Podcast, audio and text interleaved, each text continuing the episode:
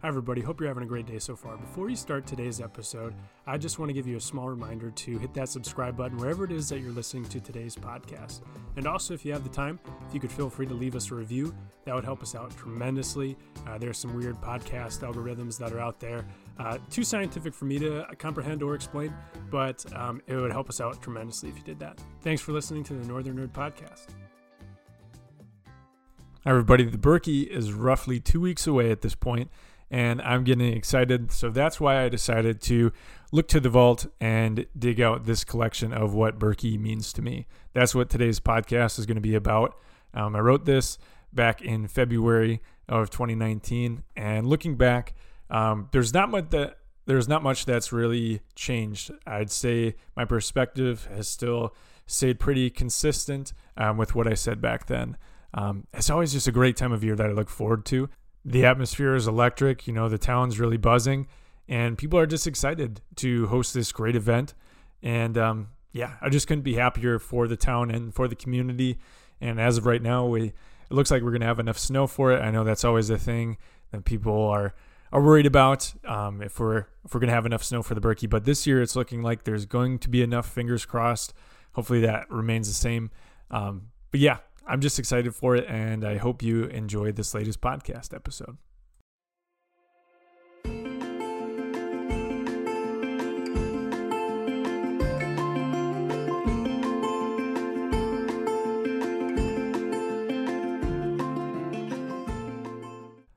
If you were to step outside of the comfort of your cabin on Birkie Saturday, you just might be able to hear the bells ringing from Hayward's historic Main Street. The American Birkebeiner is one of the largest ski races in North America, and the Birkie, what it's more commonly called, was founded back in 1973 by local legend Tony Wise.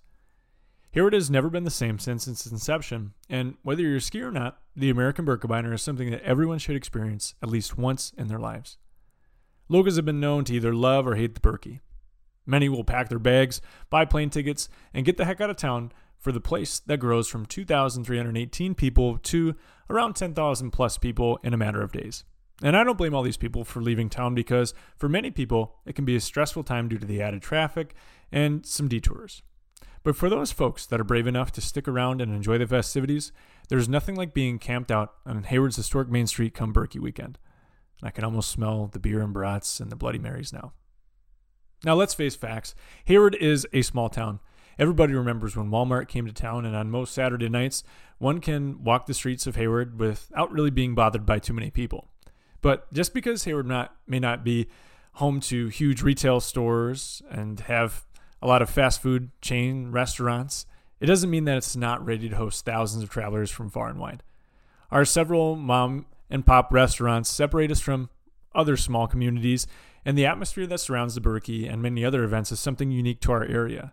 Now, hospitality is something that locals have come to take pride in. Now, due to large influx of people coming into the area, our hotels burst at the seams with skiers and family members. Hotel rooms need to be booked several months in advance, and rooms are very limited.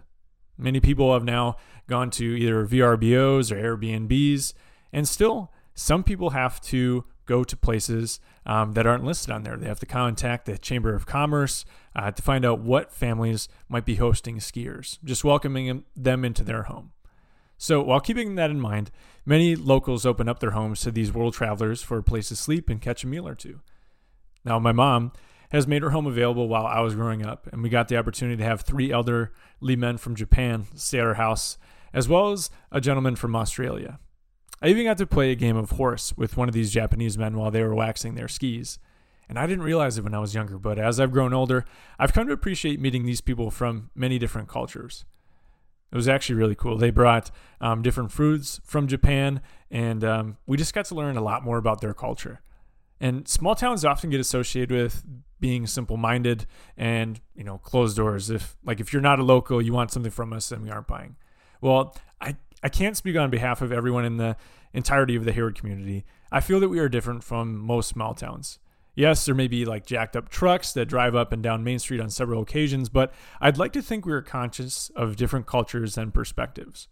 By hosting the American Birkebeiner and other events throughout the years, it has allowed us to open up ourselves up to different people other than our own, and I believe that's something to be said. There's something to be said about that. we learn so much more than what a skier from Norway talks like. The Birkie is something that I believe everyone should experience at least once in their lives because it's as though the Olympics are taking place in this small northern Wisconsin community. You can travel from as near as the Twin Cities or from as far as Italy, but everybody speaks the same language when it comes ringing in a skier as they reach the home stretch of Main Street. And so, with that being said, I hope you make your way, if not this year, maybe next year, to the American Birkebeiner in Hayward, Wisconsin, and in Cable, Wisconsin. The Northwoods would love to have you, and it's a fantastic atmosphere. I always like to say it is Hayward's Super Bowl, and there's nothing quite like it. From the giant ski races to the Barnebirkie with the little kids that are going down Main Street and doing it for a, a medal, you know, and a, a cup of hot chocolate and a cookie, um, to the big time skiers, the elite skiers that ski on Birkie Saturday. Uh, it's just a fantastic, fantastic atmosphere and I can't wait for Birkie Week to be here. So thank you for listening to this latest episode of the Northern Nerd Podcast, and we hope to see you around sometime soon.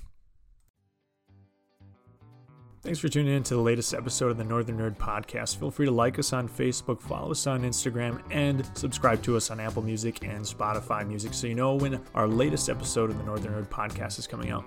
That about does it for us, so continue to be kind to one another, and we'll see you around town.